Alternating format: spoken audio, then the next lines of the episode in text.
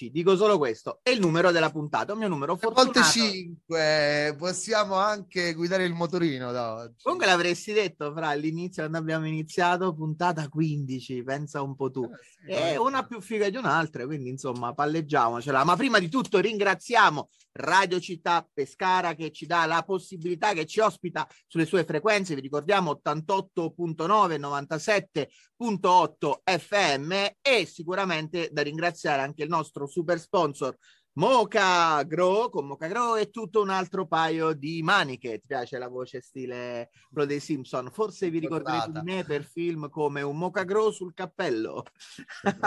oh, stasera sono contento, Fra, perché puntata veramente interessante, anche tutte lo Sì. sono state, però si cresce, si cresce, si cresce e tiriamo fuori due argomenti che io personalmente non sento spesso, anche Mhm. seguendo no, vari gruppi, ogni tanto vedo qualche live, anche estera, un po' di interventi, sono tematiche che non vengono affrontate spesso, quindi abbiamo qui, eh, possiamo dirlo, eh, sia Stefano della Micosat, quindi parleremo di microvita, lo vediamo fra poco. Dopo esserci- di Mico Amp, questa linea fatta per- proprio per la cannabis. Esatto, Mico Amp, Lapsus.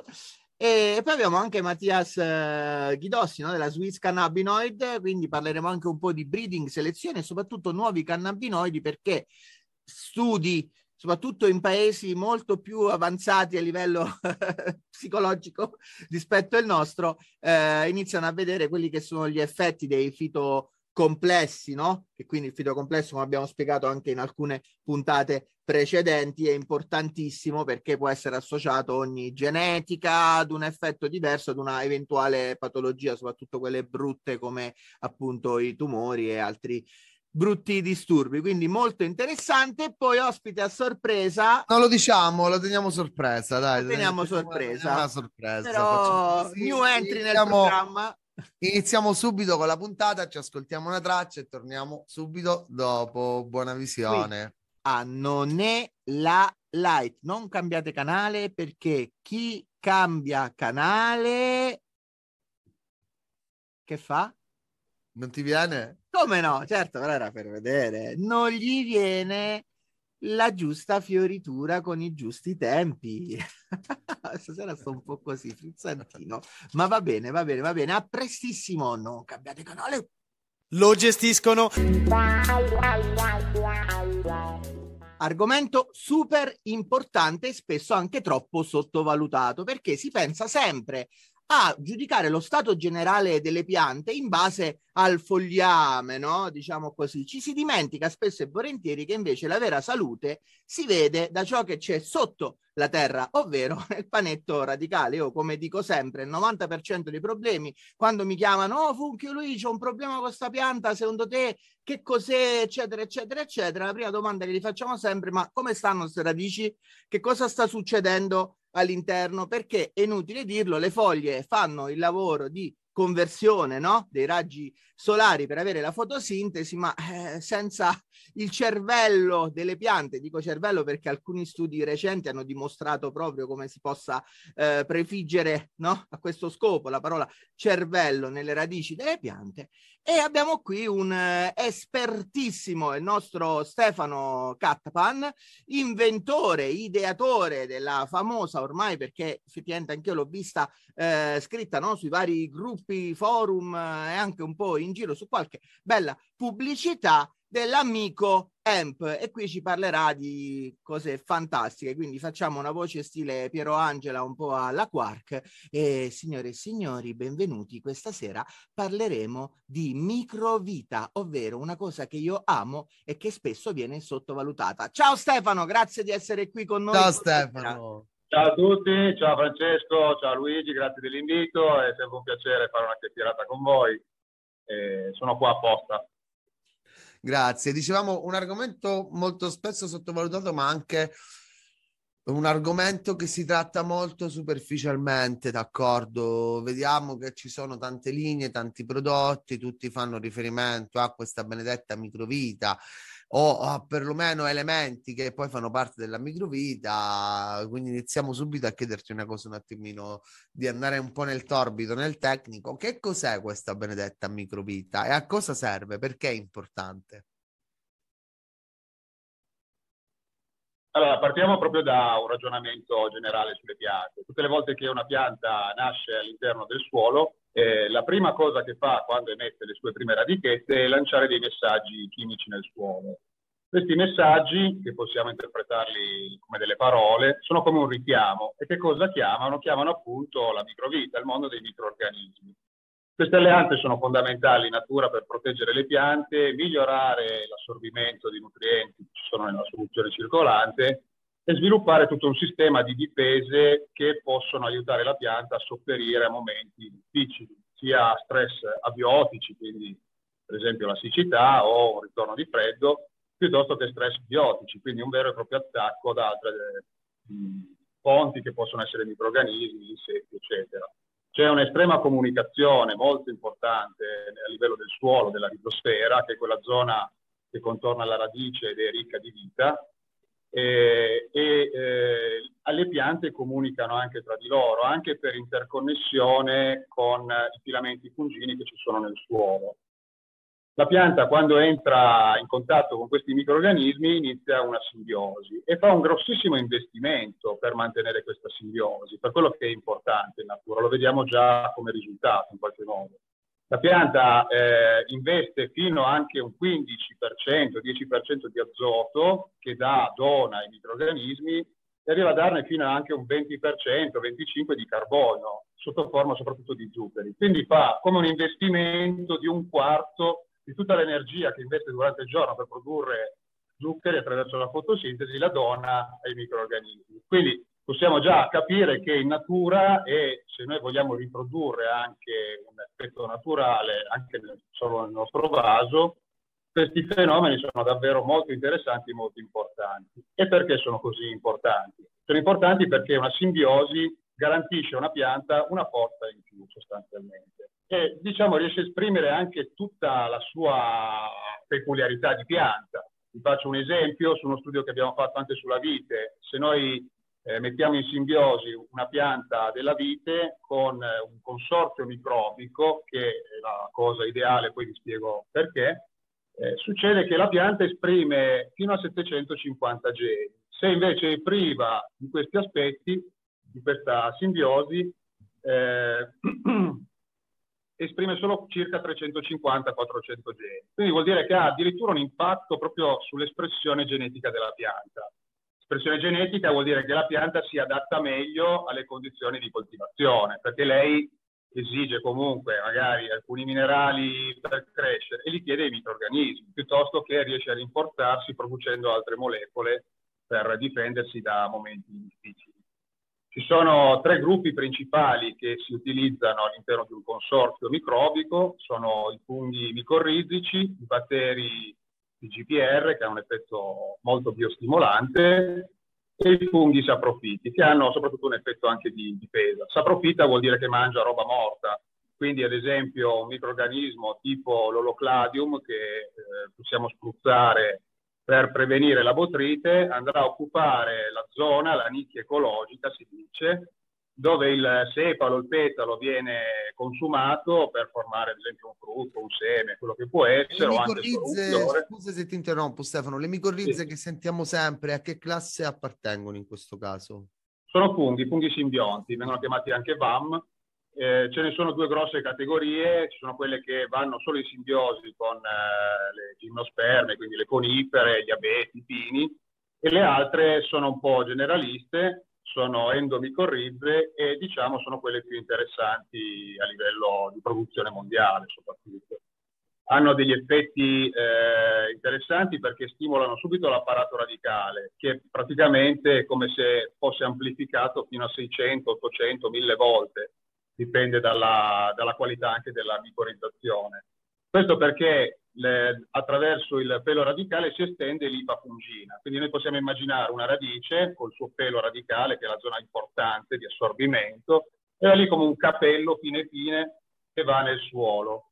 Ad esempio, se c'è del fosforo ed è a 2 mm dal pelo radicale, la pianta non può assorbirlo. Chi lo può assorbire è la micorrizza, che riesce ad attraversare zone che magari la, la radice non riesce ad esplorare, va a attingere al, al fosforo e glielo porta alla pianta. I batteri, ad esempio, formano come dei frigoriferi, diciamo, si chiamano siderofori, sono delle macromolecole dove immagazzinano ferro e eh, i funghi saprofiti vanno a mangiare la sostanza organica rilasciando aminoacidi, producendo fitormoni per la pianta come le ossine. Tutto questo complesso genera un aumento dell'apparato radicale e soprattutto un allungamento dei peli radicali. Perché io posso fare anche una talea, avere due metri di radice e dire oh, quella radice è bella spessa e dura, la metto in terra, cioè quella, quella radice lì muore. Perché mm. muore? Perché non ci sono i peli assorbenti. Quindi è vero che magari a volte, ah guarda, è tutta bianca la radice che bella, l'ho fatta con l'acqua, il 20-20-20, è tutto quello che vuoi, poi la metti in campo per 15 giorni, la pianta è in tilt, non si muove, va in blocco. Va in blocco perché non è in grado di assorbire. E che quindi adesso che ci hai spiegato un po' la base, che differenza sostanziale c'è? Perché vediamo che ci sono tanti prodotti in giro con micorrize, prodotti specifici con solo microvita piuttosto che additivi sì. per concimi con microvita addizionata. Che differenza c'è tra tutti questi prodotti e come orientarsi in caso nella sì. scelta? Allora, intanto sicuramente un prodotto granulare è quello che ha il contenuto più elevato di micorrize Faccio un esempio della mia azienda, il Roots eh, è un granulare che ha un 40% di micorrize. Se io comprassi un prodotto liquido, se voi guardate bene la scatola o la confezione, c'è magari 0,0001% di micorrize, perché stabilizzare un prodotto liquido con le micorrize è veramente estremamente difficile. Quindi sicuramente opterei in generale, a parte il micoemp, su un prodotto granulare, perché sicuramente ha un contenuto micorrizico elevato. Stefano. Come ce l'ha rispetto anche a una polvere bagnabile, quindi un prodotto diluibile in acqua, che anche lì non può avere un elevato numero di micorrize. Diciamo i liquidi e le polveri hanno di solito una componente più elevata di batteri e funghi che hanno noi siamo più un aspetto sì, biostimolante ma anche un po' più di difesa diciamo.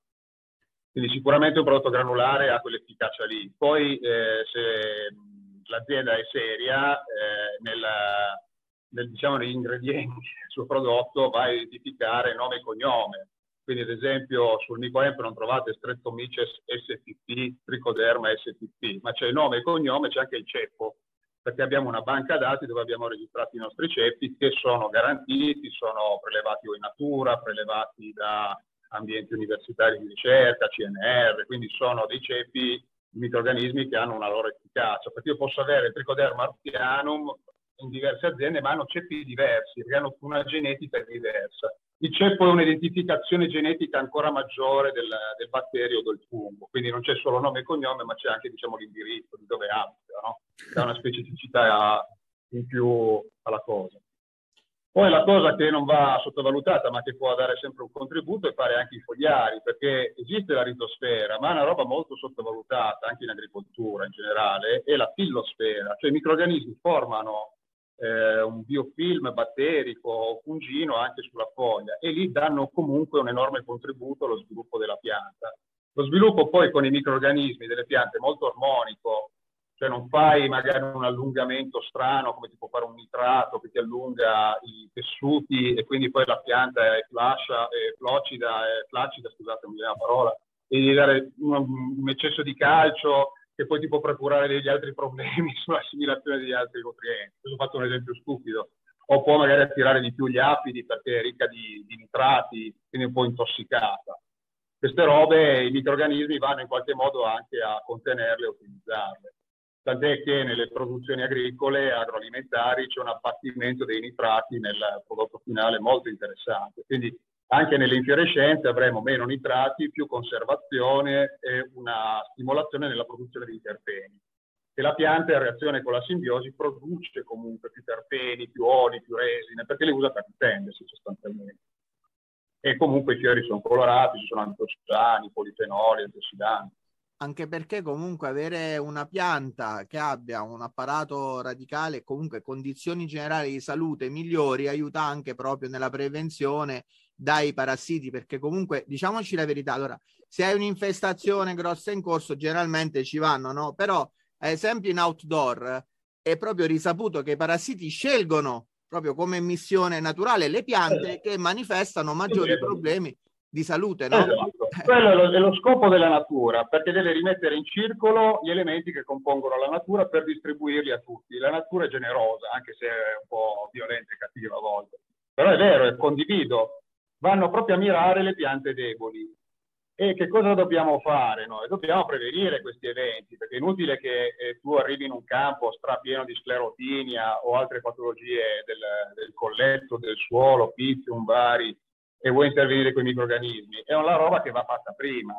Perché va fatta prima? Perché io devo mettere i buoni al posto dei cattivi. Io faccio sempre un esempio molto stupido che rende l'idea. È come se ci fosse un tavolo con quattro sedie se si siedono quattro buoni amici, se la chiacchierano e se entra dalla porta un cattivo non ha posto per sedersi, uno che vuole attirare briga, no? Se invece magari siamo in due al tavolo, arrivano due cattivoni, si siedono, magari parte una scattottata.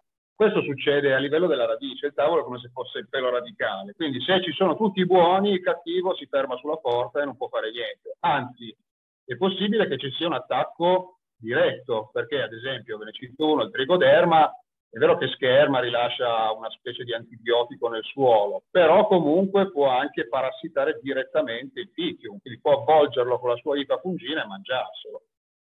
Una roba che stimola tanto, perché non se ne parla neanche mai di come stimolarli, i microorganismi, è ad esempio eh, l'utilizzo di azoto organico sicuramente, perché ci sono gli aminoacidi, ci sono le ammine che eh, gli aiutano tanto e soprattutto i compost esausti delle fungaie, perché hanno già il micelio dentro, chitina, ah, sì. e la chitina è un ottimo attivatore delle micorrize. Questo è riportato nella letteratura scientifica, non è che ho scoperto chissà che cosa, eh, però proprio c'è poca divulgazione su questo mondo. Quindi se ad esempio avete una fungaia vicino, come è capitato un che sto seguendo, eh, sicuramente è un ottimo, ottimo materiale da, da, utilizzare, anche solo come starter, quindi magari anche lì poi nel vaso si può fare una proporzione. Hanno senso anche nel vaso i microorganismi, lì si stressano anche un po' di più perché magari ci sono sbalzi di calore, immagino magari in pieno campo, insomma dipende dalle varie strutture che uno può creare, certo. nel freddo piuttosto che una serra più professionale, dipende un po'. Però anche lì non è necessario dare grossi contributi, ma fare piccole ripetizioni ogni tanto aiuta molto a tenere sempre attivi i microorganismi.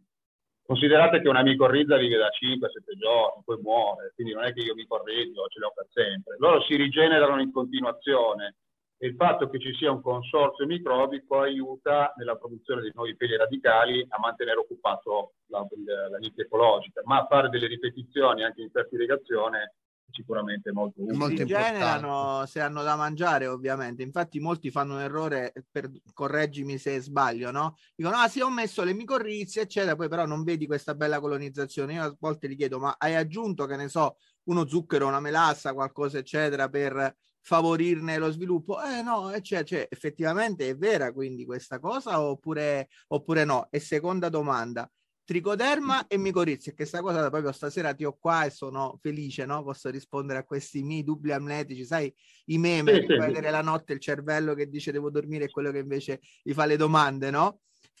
Tricoderma sì. e micorrizie insieme. Io ho visto sì. alcune aziende che tendono a venderli separatamente, altre invece che eh, li danno in una formulazione insieme, no? Ma mi sono sempre chiesto, il tricoderma normalmente non potrebbe eh, mangiarsi anche le eh, micorrizie, quindi utilizzare prodotti che li contengano entrambi è una cosa fattibile oppure è meglio evitare, oppure ci sono delle proporzioni da rispettare per evitare che si verifichi questo? Allora, allora c'è uno studio che è uscito un po' ambiguo su questo aspetto qua, che in effetti comunque rappresenta un po' l'idea che c'è anche dietro al MicoEMP. Cioè il MicoEMP è un consorzio e sono equilibrati nel loro interno i microorganismi. Ci sono già studi internazionali, anche solo tripoderme, micorrize, piuttosto che micorrize e batteri di GPR, che comunque dimostrano che le, hanno un effetto sinergico, sia sul suolo sia sulla pianta. Quindi non c'è questa competizione, ma sicuramente se io eh, non compro ad esempio un prodotto di micorrize, ma compro solo so, un prodotto a base di tricoderma, che sono fitosanitari comunque, perché quando non ci sono le micorrize sono fitosanitari, quindi non sono prodotti a norma tra l'altro. Eh. se ci sono dei prodotti guidi.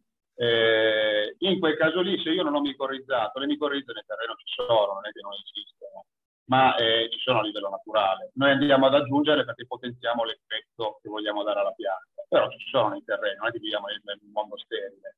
Se io uso un eccesso anche solo di batteri, il bacillus subtilis, piuttosto che il tricoderma, e uso solo quello, in effetti posso creare uno scompenso nel suolo, perché sto esagerando solo con un componente, quindi non vado a dare biodiversità, che è un po' il progetto che invece ha in testa l'ICOEMP, non vado a dare biodiversità, ma vado a dare un'idea monospecifica, che è un'idea da principio attivo, che è un'idea da eh, vecchio medicinale, vecchia agricoltura, che è una roba che ormai non è più supportata, neanche certo. a livello ecologico. Ormai... Visto, visto, che l'hai nominato Stefano, parlaci sì. un po' di MicoAmp, come è nata l'idea che sappiamo che questa linea fatta apposta per la cannabis, per la sì. canapa fondamentalmente. Sì. Ma eh, niente, è nato dal, dallo sviluppo del settore del CBD che mi ha subito affascinato, è nato anche per caso perché mi avevano chiesto di fare una consulenza e io non avevo esperienza diretta sulla cannabis. Ho seguito però diciamo, le idee che avevo sia di concimazione che di microorganismi e ho visto che davano un buonissimo effetto sulla pianta. Allora anche con, con, un amico, con amici vari, vari colleghi, varie aziende in cui iniziavo a introdurmi eh, anche come consulente, ho iniziato a fare delle prove e ho notato che eh, c'erano dei gruppi microbici che eh, davano più risposta. Allora da lì ho chiesto all'azienda di farmi eh, diciamo, una, una, selezione su alcuni microorganismi che mi sembravano avessero eh, un effetto importante, quindi da lì è partita questa ricerca nuova che ci ha portato a realizzare dei nuovi prodotti e insomma ci sta dando una buona, almeno io sto avendo una buona soddisfazione. Vuoi dirci qualcosa in più? Non diventerò mai ricco comunque, Vuoi dirci qualcosa in più? Io sono sempre un solito tecnico commerciale, però eh, c'è sempre la passione, insomma, che certo. Scusate il cellulare, ma mi si era caricato di colpo No, vai tranquillo. Eh, c'è stato un po' di movimento sull'immagine. Vuoi dirci qualcosa di più sui prodotti di Minicoamp? Così in velocità abbiamo qualche minuto e poi dobbiamo chiudere il collegamento. Sì. Ok, allora Minicoamp è una linea composta da quattro prodotti, c'è un granulare che si chiama appunto Root, perché ho voluto dedicarlo a questo mondo subito delle, delle radici, eh, sono molto semplici da usare, il è un granulare, quindi potete metterlo direttamente nella fossetta della buca di trapianto, piuttosto che sul plateau, i granuli sono piccoli, 1-2 mm si attaccano, quindi è facile anche la distribuzione. Eh, poi ci sono tre prodotti che sono polveri bagnabili che hanno sia micorrize che batteri e funghi. Ce n'è uno che aiuta a combattere dal ragnetto rosso i tritidi, si chiama LISP, ed è anche un buon stimolante, lo uso anche nelle talee, produce una, un bel effetto di potenziamento del pelo radicale, insomma, un bello sviluppo. Poi c'è il WID che è per la parte diciamo di fioritura per proteggere dalla botrite, all'interno c'è un agente specifico che si chiama Ulocladium.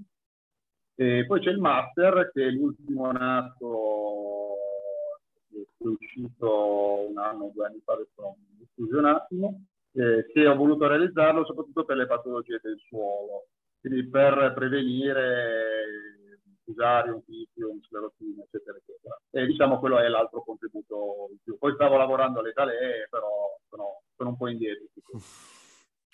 Perfetto, grazie mille Stefano. L'ultima allora, domanda, fra, ah, domanda. Fai, fai l'ultima domanda ce l'ho perché c'è sempre un altro dubbio amletico, no? che, amletico. Avvolge, che, Avvolge, da sempre i grower all around the world, come direbbe la, la nostra influencer. che viene dopo. Viene dopo, ce l'avremo. Abbiamo spoilerato un piccolo intervento nella puntata. Eh, ci chiedono è vero o non è vero che l'utilizzo di fertilizzanti ehm, a base di sali, no? Ok, per capirci, quindi minerali principalmente, va ad influire negativamente sulla microvita del terreno, oppure è un falso mito, perché tanti dicono, cioè si legge anche questo, guarda è inutile che sprechi soldi a me, che io consiglio sempre microvite, micorrizie, batteri, tutto ciò che può servire, globus, no? Eccetera, eccetera.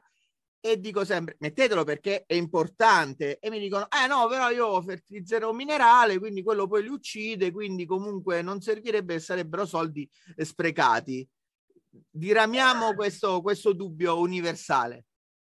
Sì sì no eh, io uso anche nei miei protocolli uso anche gli organi minerali piuttosto che anche il buon vecchio nitrato di calcio per dire perché questo? Perché è vero che interferiscono in una, in una, quantità eccessiva e soprattutto i vecchi concimi che avevano grosse quantità di cloro andavano a interferire. Il cloro, certo, va bene, andava sicuramente a interferire. Sicuramente un eccesso a trapianto non ha alcun senso, perché tra virgolette la pianta deve andare un pelino in sofferenza, quindi deve trovare la sostanza organica e dire ai microorganismi, voi ci siete, partiamo sì, partiamo. E da lì parto. Quando si costruisce la radice, io posso tirargli degli schiaffoni, scusate il termine, di minerale, perché la pianta reagisce bene, se lo ciuccia tutto. Quando io do il posto nel terreno, ma la pianta ne prende il 10-20%, il resto torna a essere pietra. Però se io abbasso il quantitativo, per esempio, la pianta lo assorbe tutto, il resto che non viene assorbito comunque viene, viene in qualche modo aggredito dai microorganismi. Quindi è un effetto anche lì sinergico. I microorganismi vengono usati nell'agricoltura integrata, convenzionale, nel biologico e tantissimi nel convenzionale lo usano. Ci sono aziende che hanno 300 ettari e anche di più, fanno quarta gamma e usano moltissimi microorganismi perché gli migliorano le produzioni, non c'è niente da fare. E comunque sono chimiconi, cioè fanno quarta gamma, quindi L'obiettivo è annullare i residui di fitofarmaci, abbattere eh, delle problematiche molto serie perché sono coltivazioni molto spinte e intensive. Però eh, usano degli organi minerali, usano comunque i biostimolanti, usano le alghe. Eh, anche tu prima citavi la melassa che va sicuramente bene, anche lì non bisogna esagerare perché se no moltiplico solo i batteri. Quindi eh, perché i funghi mangiano altra roba, mangiano grassi, mangiano altre cose strane. Quindi anche lì un eccesso di zuccheri va bene, ma va bene, come dici tu, in una fase di prefioritura, di iniziare a formare un po' un fiore, perché si esaltano gli aspetti zuccherini anche del fiore, allora ha un senso. Ma se io inizio a bombardare in vegetativa con la melassa, è vero che ha un effetto sulla pianta, ma comunque gli scombino tutta la sì, O anche l'ultima settimana di fioritura, come si faceva in California. Al tempo della California. Al tempo della California. Perfetto, grazie mille per essere stato con noi Stefano, davvero grazie è stata un'intervista interessantissimo, abbiamo imparato tanto sulla microvita, speriamo di averti ancora presto con noi, grazie mille. Grazie, grazie Stefano, grazie. Ciao Stefano. Noi ora... Ciao. Noi ora ci ascoltiamo una traccia, Luigi, e certo, importante. subito dopo con il resto della puntata. Esatto. Rimanete con noi perché chi non rimane con noi fa la colazione la mattina con lo spino sad all'interno del latte. Ciao. E siamo tornati, eh siamo tornati per un'altra intervista. Oggi bella puntata su cosa, come, come al solito, anche tutta italiana, perché siamo, abbiamo viaggiato molto nelle ultime puntate, quindi oggi tutta italiana. Abbiamo Mattia Schidossi, in realtà italiano-svizzero anche di operato e di, e di Natali, ehm, produttore anche responsabile, proprietario della Swiss Cannabinoid, giusto Mattias è qui con noi? Esatto, buonasera a tutti. Ciao esatto. Mattia, ciao. Eh, allora, ce lo facciamo spiegare direttamente da te. Cosa che fa la Swiss Cannabinoid? Beh, pra, diciamo che siamo incentrati sul breeding, su, soprattutto su nuovi cannabinoidi che penso che è quello che può evolvere bene questo mercato appunto i nuovi cannabinoidi. Ok, quindi praticamente producete piante per la coltivazione con all'interno nuovi cannabinoidi. Eh, quali sono questi nuovi cannabinoidi? Beh, il CBG appunto ormai esiste già da un paio d'anni sul mercato e ormai è una molecola diciamo vecchia. Prossimamente arriverà il CBDV che comunque in America c'è già Oregon CBD che lo vende. Poi ci sarà a breve anche, penso, il CBGV e poi anche il CBC e il CBCV. Sta anche nascendo sempre sia negli Stati Uniti che comunque anche in Europa che c'è chi ci lavora, il THCV, che dicono che è molto interessante e appunto siamo, siamo focalizzati in questi nuovi cannabinoidi per anche per dare nuove possibilità a, a chi comunque usa la canapa per delle malattie, patologie gravi, quali possono essere tumori, eccetera siete partiti con il CBG, con il cannabigerolo come cannabinoide, perché spesso si sente parlare di THC naturalmente quando si parla di droga o quant'altro. Poi sappiamo che è del CBD perché ormai ci sono così tanti negozi CBD store in Italia, anche i tabaccai lo vendono, quindi non, non se ne può fare a meno. Invece per quanto riguarda il CBD, il CBG che c'è detto una molecola vecchia, ma in realtà al pubblico non è ancora arrivata eh, in modo vero e proprio. Cos'è questo CBG? Il cannabigerolo se non sbaglio. Eh, esatto, il cannabigerolo praticamente è il primo cannabinoide che la pianta produce. Poi, grazie a degli enzimi che la pianta fa, che produce lei stessa, questo cannabinoide viene trasformato in base se è una pianta industriale o no, in CBD o appunto CBDV o può essere il THC. Comunque, appunto, la pianta, il primo cannabinoide che produce è proprio il CBG. E ed è definito appunto il cannabinoide madre perché è quello che viene prodotto per prima. È un precursore, Poi, possiamo dire. Esatto, il precursore di tutti sì, gli de, altri. Dei cannabinoidi che conosciamo, però comunque ha una sua utilità anche in quanto CBG o va per forza trasformato in, in altri cannabinoidi? No, no, il CBG ha delle sue valenze medicinali ben, ben definite, ad esempio contro il glaucoma, contro tumori, appunto cura diverse patologie che magari le cura anche il CBD, però eh, secondo me un effetto, cioè un prodotto con, eh, con due cannabinoidi all'interno che sia appunto magari il CBD o il CBG assieme, può far funzionare meglio il singolo cannabinoide, il, quello che viene comunque chiamato effetto entourage, diciamo, che fino adesso comunque è sempre stato calcolato per il THC in un certo senso però secondo me questa cosa funziona anche con gli altri cannabinoidi perché uno potenzia l'altro sostanzialmente. Il CBG appunto cura delle patologie che, che il CBD magari non fa. Il CBD allo stato attuale della conoscenza scientifica è quello che cura più patologie, però questo mh, mm, non è una certezza, nel senso che comunque fino adesso il THC e il CBD sono i cannabinoidi più studiati a livello scientifico clinico. Di conseguenza bisogna studiare anche gli altri, gli altri cannabinoidi per poter appunto provare che determinate patologie possono essere curate da il CBDV piuttosto che il CBC. appunto, secondo me siamo solo all'inizio della conoscenza del, dei cannabinoidi, soprattutto siamo solo all'inizio di come li si può mischiare insieme per, eh, per curare de- determinate patologie. Poi, ho, oltre questo, c'è anche da calcolare che comunque ci sono 140 cannabinoidi o fitocannabinoidi nella canapa. Ci sono anche appunto dei, cannabino- eh, dei, scusatemi, dei, dei terpeni che già solo quelli sono, hanno una valenza medicinale molto importante ad esempio ci sono dei, dei terpeni che comunque sono riconosciuti per essere antitumorali.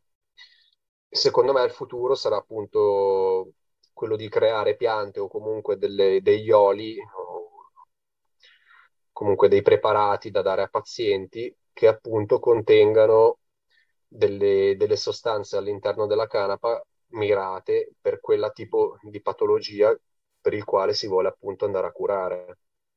È anche un modo per differenziarsi un attimo oggi che tutti coltivano appunto CBD e c'è CBD ovunque, non si sa bene che farne, comunque in un'ottica di mercato futuro senz'altro ci sarà l'esigenza di queste nuove piante. Ma come nasce il progetto del creare una nuova pianta con un nuovo cannabinoide? È una cosa che si scopre accidentalmente oppure andate a fare una ricerca vera e propria?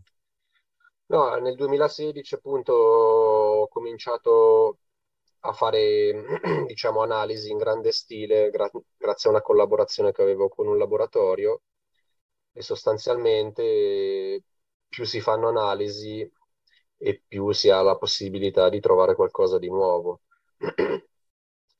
ovviamente all'inizio la, la varietà era una, una pura industriale che poi man mano negli anni è stata comunque adattata alla coltivazione su vasta scala, perché comunque coltivare una pianta industriale che ti cresce 3-4 metri in un campo, cioè comunque basta un po' di vento per far sì che ti spiana tutta la coltivazione, per dire. Di conseguenza la prima comunque varietà che si trova con nuovi cannabinoidi è sempre comunque una cosa da, da cui partire per poi evolverla in, in una varietà commercialmente appetibile, diciamo. Quali sono, esempio... quali sono, i passi fondamentali in questo processo di, di breeding, per capirci? Detto in parole molto, molto povere, eh? Cioè, mettiamo che io voglio, voglio provare questo nuovo cannabinoide, trovo appunto questa pianta iniziale, no? come appunto hai specificato, poi quali fattori si tengono in considerazione per portare avanti la selezione? Beh, appunto, sicuramente sono le percentuali del cannabinoide stesso, perché ad esempio nella mia prima CBG il, il contenuto di CBG era solo del 5-6%, con un aspetto del fiore che era molto fuffi, molto industriale. Lo scopo innanzitutto è stato quello di di innalzare la, la percentuale di, del principio attivo, in questo caso era il CBG, e di rendere il fiore compatto con, una, con un tempo di fioritura, diciamo, accettabile, che appunto non si vada a raccogliere a fine ottobre-novembre. Una domanda, perché sempre quelle che ci arrivano no? nel frattempo sul telefono, ricordiamo a tutti chi vuole porre domande, questioni da chiedere nelle prossime puntate, mandate una mail a nonelalight.gmail.com oppure scriveteci sui vari profili C'è WhatsApp o tra i commenti durante le puntate, tanto leggiamo tutto, le mettiamo like, vediamo e poi prendiamo appunti e chiediamo nelle puntate successive. A proposito proprio del CBG, abbiamo spiegato appunto che è un precursore, no? È ciò dal quale poi si vanno ad originare gli altri eh, cannabinoidi. Eh, la domanda è: potrebbe capitare che su alcune genetiche CBG, che quindi poi una volta che abbiamo fatto il nostro raccolto, abbiamo essiccato ed andiamo a mandare in analisi, noi avremo dei valori. Generalmente sappiamo che le CBG hanno un THC eh, molto, molto basso, no? almeno quelle che vengono giustamente proposte per non sforare, famoso sforare.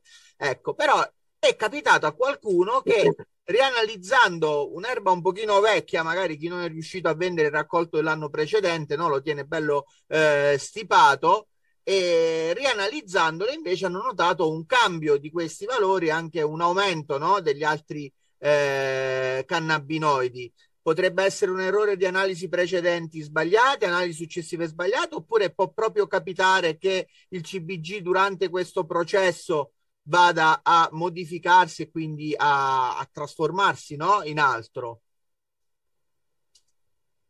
No, a me sinceramente non è mai successo, anzi abbiamo recentemente analizzato un KIF fatto da biomassa che aveva più di un anno e anzi con mia ci siamo sorpresi un po' tutti e comunque abbiamo avuto un risultato praticamente un THC quasi nullo, era tipo 006, 008. Quindi sono Secondo piante me... anche sicure, scusa se ti interrompo, per chi vuole fare una coltivazione per l'estero, avendo questi THC così bassi. Esatto, infatti comunque noi vendiamo molti semi nell'Europa dell'Est, e quest'anno anche stiamo vendendo in Francia, perché generalmente appunto le CBG sono riconosciute come, come delle varietà che praticamente non producono THC. Mi è, venuto, mi è arrivata anche a me la voce di questo problema con il THC in, alcune varietà di CBG.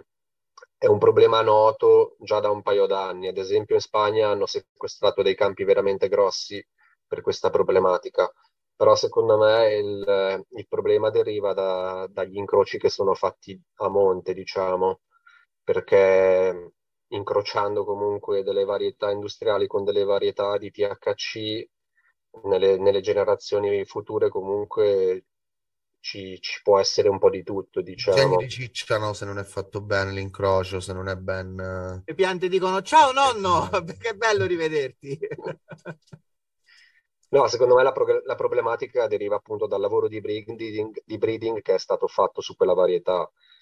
A noi, ad esempio, abbiamo venduto semi in mezzo mondo anche con i nostri partner americani e non c'è mai stato un problema di sforo sopra lo 0,2. L'unico problema che abbiamo avuto è un cliente che praticamente inizialmente ci accusava che gli avevamo venduto dei, dei semi di THC, poi è risultato che invece, anche grazie al lavoro di indagini della polizia locale dove abita la, questo signore, si è scoperto che c'erano dei ragazzi che piantavano nel suo campo delle taglie di THC. Un classico, eh? Un classico. Eh, eh, però appunto non abbiamo mai avuto problemi di, di sforamento del THC sulla Matterhorn e anch'io comunque con le mie varietà di R&D non ho mai avuto nessunissimo problema. Secondo me è un po' come nasce c'è la varietà il problema. Se è stato in catto più profumato, poi comunque nelle, nelle, nelle generazioni successive bisogna lavorarci, non bisogna vendere l'F1 perché sennò chi li compra si trova delle piante certo. di THC anche nel campo. Spieghiamo per... Le lezioni di Mendel non, non, sono cose che mi invento io. Ok, spieghiamo per chi ci sta ascoltando che magari non è avvezzo no? il significato di eh, F1, cosa, cosa, va a significare quando parliamo di generazione F1? L'ibrido F1 è appunto è il risultato di un incrocio tra, tra quelle che dovrebbero essere due linee pure, perciò due varietà ben differenti, con caratteristiche ben differenti, che possono essere ad esempio una sativa per dire che arriva dalla Thailandia con una indica che arriva dall'Afghanistan. Questo è il vero F1 perché appunto deriva da due cose ben diverse. Un po' come le genetiche leggendarie, no?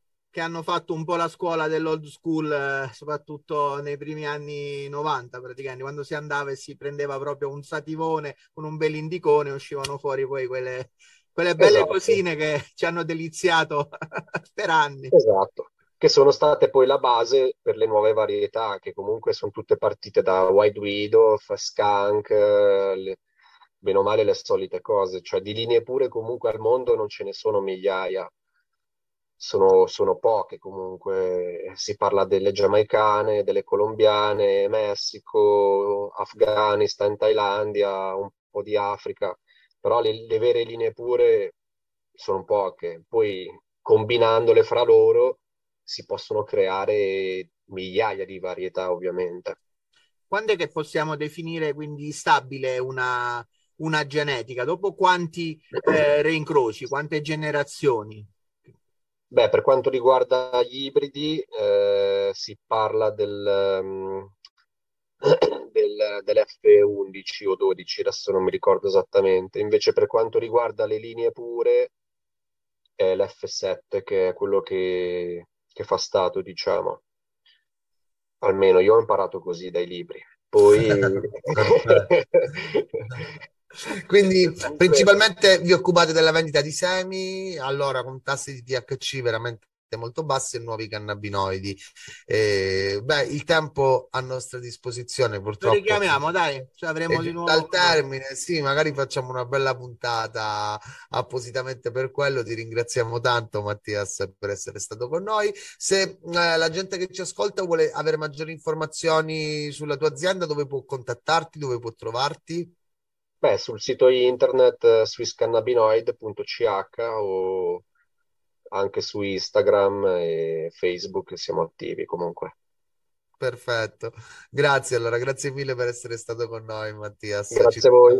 Ringraziamo... La prossima volta. Ringraziamo Mattias Ghidossi, noi ci sentiamo un bel eh, traccione e non scappate, eh, rimanete qui perché chi cambia canale compra semi S1 che vengono spacciati per Inbreed Line e se lo merita. Siamo nel 2022, un'epoca sempre più tecnologica ed è diventata ormai una figura importante fra quella dell'influencer, eh, no? Assolutamente. potevamo averne come ospite una qualsiasi, invece no, noi volevamo la numero uno, la migliore, quindi direttamente dai migliori social. Abbiamo in collegamento telefonico perché ha rotto la telecamera dello smartphone, sta aspettando che qualcuno gliene dia un altro. e abbiamo qui con noi la Lalli 420, influencer number one, la più cliccata del web. Ciao Lalli, ci senti? Ci sei? Sei con noi? Ciao ragazzi, sì, vi sento benissimo. Grazie per avervi invitata, sono emozionata. Grazie, gra- grazie a te per essere venuta. Noi personalmente, essendo nel settore, ti seguiamo da, da sempre. Tra l'altro sappiamo che hai, ti sei ritagliata questo spazio di tempo per venire, stai festeggiando un traguardo particolare. Um, sì, allora sto festeggiando un traguardo veramente importante per quanto riguarda i followers, che sono tantissimi. Non posso contarli a uno a uno se non mi perdo, ma devo dire che sono arrivata a 300 follower. Sono troppo contenta. Oh, brava, brava. Brava, brava, brava, bene, bene. 300 sono tanti almeno, è eh? un buon inizio, diciamo. Eh, sì, però eh, i veri follower sono 34. Ah, in, in, che eh, senso? Eh, allora, eh, quelli si comprano, no? Oh. Vanno comunque ringraziati. Ah, eh, sì. Certo. allora, ieri ho fatto un post, ho scritto grazie 300 antiproibizionisti perché non potevo ringraziarli ovviamente a uno a uno. Poi la maggior eh no, parte non, sono non... indiani, quindi ecco. penso che... Sì, poi non è che puoi, puoi stare l'italiano. lì tutto il giorno a ringraziare uno a uno i follower. Ma... Eh. Invece per quanto riguarda l'organizzazione della pagina c'è qualcuno che ti aiuta? Come, come la gestite? Anche um, per far ehm, capire a chi ci, ci, ascolta. Certo, allora sì, per quanto riguarda la gestione mi sono dovuta fare aiutare da una mia amica perché non è che uno può fare sempre tutto da solo, cioè uno pensa che lo fa e sì, è il lavoro, ma c'è tutto un giro dietro cioè, mi sono dovuta fare aiutare soprattutto per rispondere alle offerte di lavoro perché capita che magari ne ricevo, che ne so, eh, due l'anno, cioè non è che posso passare tutto il tempo a rispondere a tutte le offerte di lavoro, ho anche una vita.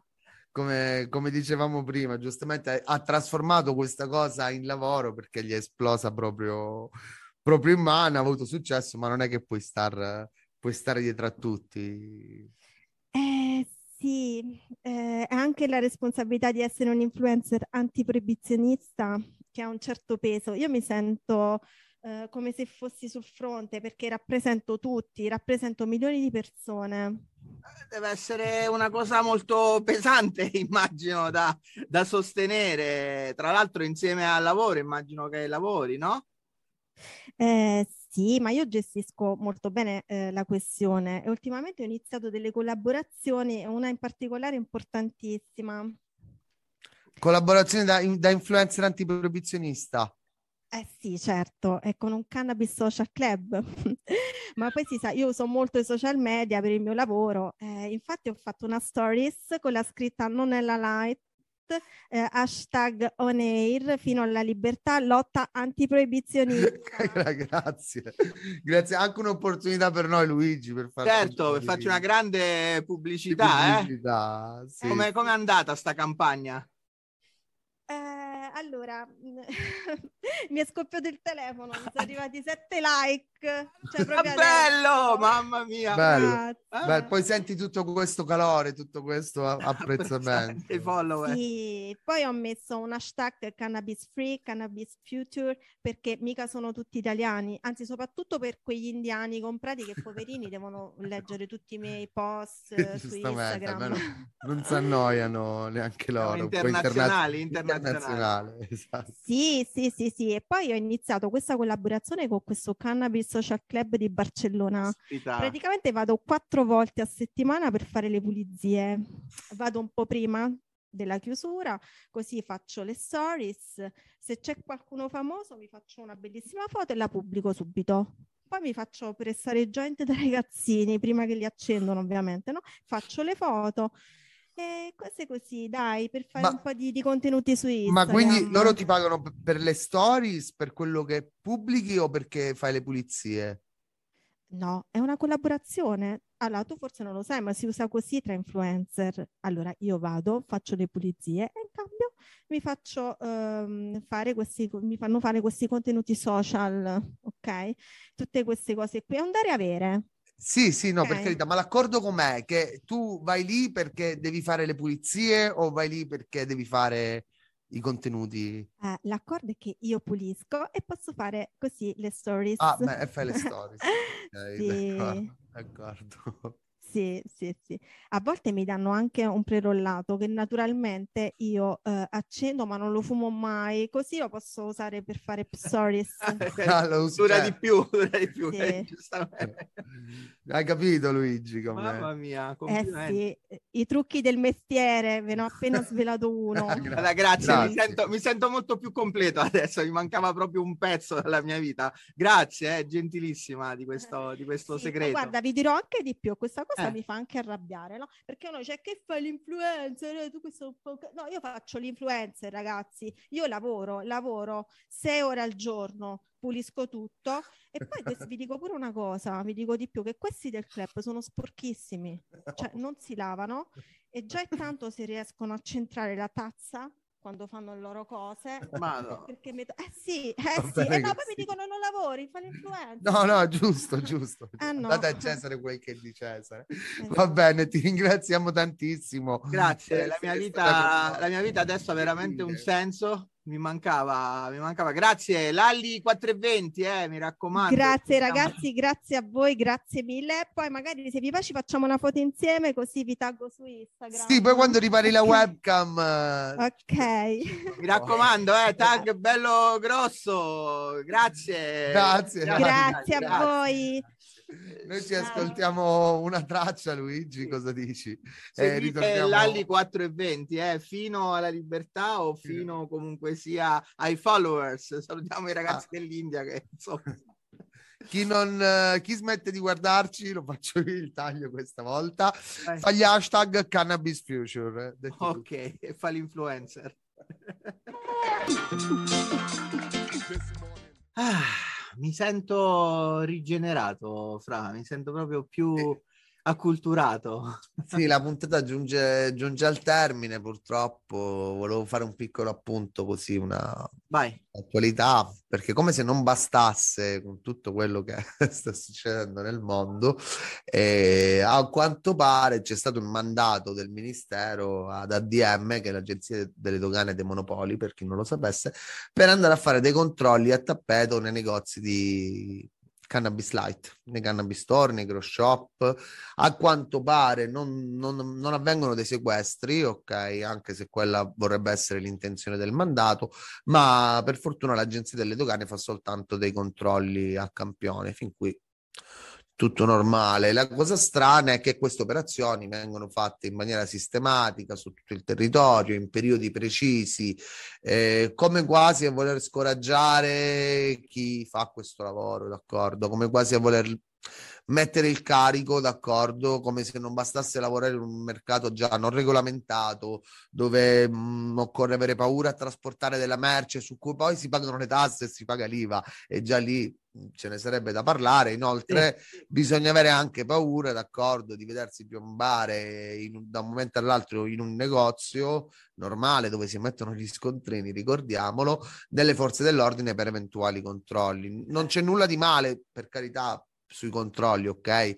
Sono le operazioni fatte in questo modo che dovrebbero essere fatte verso certi Fra, Il fatto è che sai cos'è? Gli spacciatori veri ci va Brumotti, capito? Quindi questi poverini che devono fare? Per poter lavorare devono andare a rompere eh. nei canapa shop, pericolosissimi, no? Si sa, naturalmente i più grandi criminali che che scherziamo, è abbastanza ridicolo e come hai fatto giustamente notare ogni anno casualmente queste cose succedono sempre in determinati periodi, poco prima della semina e poco prima o subito dopo il raccolto, no? Come a voler creare terrorismo psicologico. Noi ovviamente eh, andiamo avanti. La, la cosa che non capiscono, che non capisce soprattutto il Ministero, è che questa attività è nata ed è gestita da persone che fondamentalmente non faceva, facevano tutt'altro prima e si sono create un'attività e non vorrebbero fare nient'altro, d'accordo? Non perché i guadagni siano allettanti o quant'altro, ma semplicemente perché è diventato il loro mestiere,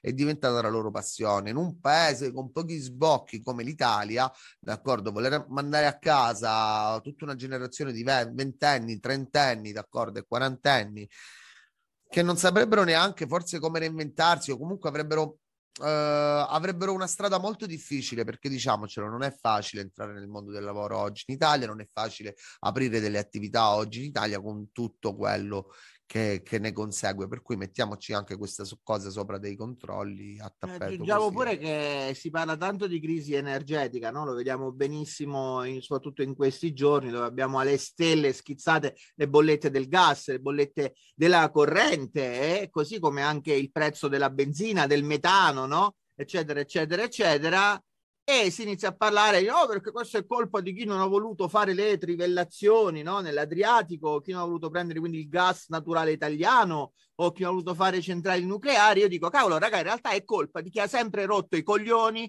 sulla canapa, perché con la canapa possiamo fare le bioplastiche, possiamo farci il carburante, possiamo farci il biogas, possiamo farci la produzione. Il pellet. Bravo, togliamo la CO2 dall'atmosfera, quindi andiamo a risolvere anche questi problemi. È una pianta fitodepuratrice. Allora, al posto di prenderci in giro no? e continuare con queste politiche veramente assurde che diventiamo proprio lo zimbello in tutto il mondo e lo stiamo anche dimostrando, basti vedere la figura che ha fatto eh, Salvini eh, ieri, no? mercoledì se non sbaglio, che è andato in Polonia e il sindaco della città polacca gli ha cacciato la maglia di Putin e ha detto ma dove ti presenti? La figura che fa Draghi, no? che non viene neanche eh, invitato ai vari meeting, sia quelli europei che l'ultimo lì con, eh, con Biden, proprio eh, roba di, di ieri o l'altro ieri, adesso non ricordo, però più o meno stiamo là. Quindi magari dovremmo iniziare a riflettere, a capire che forse per essere veramente credibili anche a livello universale, dovremmo magari seguire l'esempio illuminato di alcuni paesi che già hanno fatto questo percorso qualche tempo fa, anche quelli nuovi, ad esempio mi viene in mente la Germania, che sta facendo una rivoluzione pazzesca. Cioè, pensate un po', la Germania, il paese classico no, della Merkel, che è sempre stato visto, insomma, come autoritario, no? Il famoso verbo teutonico, l'aggettivo teutonico, non a caso, capito? Eccetera, eccetera, eccetera e adesso in Germania stanno comunque approntando una legalizzazione che magari sono stati più pragmatici di noi come da tradizione del resto e non hanno delle influenze come possiamo avere noi nel nostro Stato che lo dico chiaramente, prendo tutte le responsabilità, si chiamano Chiesa e mafia, cioè questi sono i due problemi maggiori italiani ed ecco perché vediamo storie di ragazzi, io ogni giorno leggo sui giornali, no? Eh, preso ragazzo signore cinquantenne che coltivava due piante, quella che poi questi processi fortunatamente tendono a finire ormai tutti per un nulla di fatto, perché anche i giudici stessi stanno dicendo, la giustizia italiana sta chiedendo alla politica per cortesia risolveteci questa questione perché sprechiamo tempo, soldi pubblici, denari, eccetera, per fare indagini, no? eccetera, eccetera, quando i veri criminali fanno ben altro e anche spesso molto più alla luce del sole no. il ragazzo che c'ha una grow box in cantina per capirci e quindi facciamo questo appello e alle associazioni o meglio i comitati, i vari eh, gruppi, no, eccetera, supportati da improbabili influencer, possiamo dirlo dopo, dopo questa puntata, eccetera, eccetera, eccetera, forse sarebbe un attimino il caso di farsi un esame di coscienza e capire per una singola fottutissima volta che non serve una mania di protagonismo, magari insieme una goccettina riusciamo a riempire questo oceano, invece riempiamo solamente le gocce che fanno traboccare i vasi allora dai, nel 2019 anche le fiere riempivamo, adesso non più. Adesso non più, vediamo un po' ci sta. Bene, puntata finita, abbiamo sforato Luigi, quindi buonanotte a tutti, grazie per essere stati con noi, ringraziamo ancora Radio Città Pescara, potete recuperare tutti i video su www.radiocittapescara.it e tutti i podcast su Spotify, sulle pagine Facebook e presto anche su YouTube. Ringraziamo Moca Grow Buonanotte a tutti, ci vediamo giovedì prossimo alle 21.30. Con Non è la light. Chi non ci segue compra i follower in India e non ha neanche soldi per pagarli e quindi boh. ciao! Ciao a tutti.